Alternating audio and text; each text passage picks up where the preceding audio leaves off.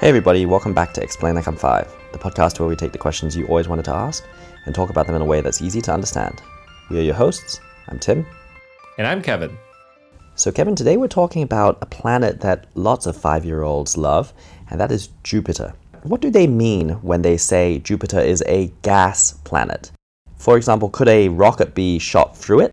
Does that make Jupiter a really light planet? You're right. Jupiter is a gas planet, which means it lacks a well defined solid surface. And it's kind of weird to think about it. So let me try explaining it this way. If you have a scented candle, you know, one of the types that comes in a glass container, uh-huh. well, when you light it and let that top layer of wax melt, and then you look at it from the side, you'll notice that there isn't really a specific point where the wax stops being a solid or liquid. They just kind of meld together. And Jupiter's atmosphere works kind of the same way. The top layer is gas, and then you go down further, and it's a cloudy mix of gas and liquid, and even further, and then it's all liquid. And finally, if you go down far enough, it is most likely a solid. Very interesting. That's a great way of explaining it like I'm five. Uh, you still haven't fully answered my question, though, about shooting a rocket through it, but let's take one step back. Why is Jupiter so fascinating? Is it because it's the largest planet in our solar system? Totally. It's one of the reasons that I'm so fascinated by it. Jupiter is the fifth planet from the sun and the largest in our solar system. But it's also the third brightest natural object in the Earth's night sky after the moon and Venus. So it's been observed for a very long time, all the way back to prehistoric times. And as we have described, it is a giant gas planet, but it has a mass of more than two and a half times that of all the other planets in the whole solar system combined. I see. So not exactly light, but uh, could you shoot a rocket through it? Okay, okay, that question. So no, no, probably not. You know, now think about as you kind of like swim deeper into uh, the water. You know, you will eventually feel that pressure on your ears. So imagine that on a big planetary scale, which just scales everything up exponentially the deeper you go, the more stupidly high the pressure gets. So even if you were to try to shoot a giant rocket through Jupiter without going through its core, it would probably be crushed under all that immense planetary pressure.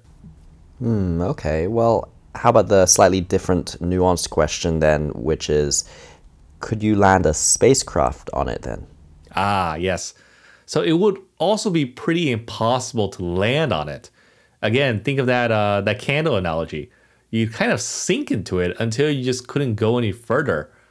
Jupiter also has a rocky core, but like we just said, you wouldn't manage to get past the pressures and temperatures of that atmosphere. Jupiter is primarily composed of hydrogen, but there's also helium constitutes one quarter of its mass, mass and one tenth of its volume. Now, there's a giant red spot on Jupiter, and we always, it's so distinctive, so we pay attention to it. Um, I believe it's a storm that you see in the atmosphere, but why does that storm just keep going and going? It doesn't really disperse over time. Ah, yes, the Great Red Spot, like you said. It is a giant storm, and it has been around a very long time. In fact, it has been observed since at least 1831. Some people call it the GRS for the Great Red Spot. Hmm. So the Hubble telescope, which is being used to observe that the GRS is getting smaller actually by about 580 miles every year along its major axes, and its shape is changing from that of an oval to kind of a circle. And at the current rate, the storm is expected to become circular in a few years.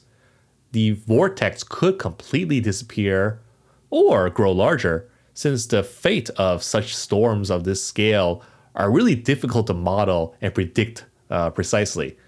Uh, same thing for storms on Earth. Now, speaking of circles, uh, they say that Jupiter is not entirely round. Well, yes, because of its rapid rotation, Jupiter's shape is an oblate spheroid, meaning it has a slight but noticeable bulge around the equator. Also, this rapid rotation means the outer atmosphere is divided into a series of latitudinal bands with a lot of turbulence and storms along uh, their interacting boundaries. A prominent result of this is that great red spot, which we just talked about. So next time you look at Jupiter, notice the amazing horizontal bands. Now, we've been to Jupiter a couple times to observe it, uh, and a few years ago, NASA announced that the Juno mission that had reached Jupiter was one of the hardest things that they had ever done. Why was that? Oh, so there were a few expeditions even before Juno. I think Pioneer 10 was the first spacecraft to visit Jupiter in 1973, and then Voyager and later the Galileo orbiter in 1995.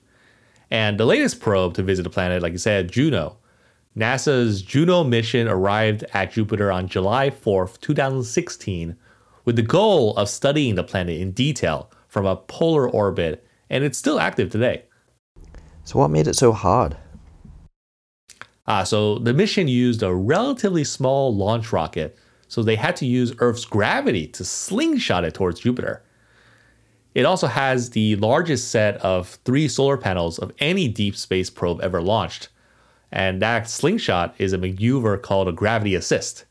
So the spacecraft was given a boost of boost in speed of more than 8,700 miles per hour through said gravity assist. Wow, that sounds really fast.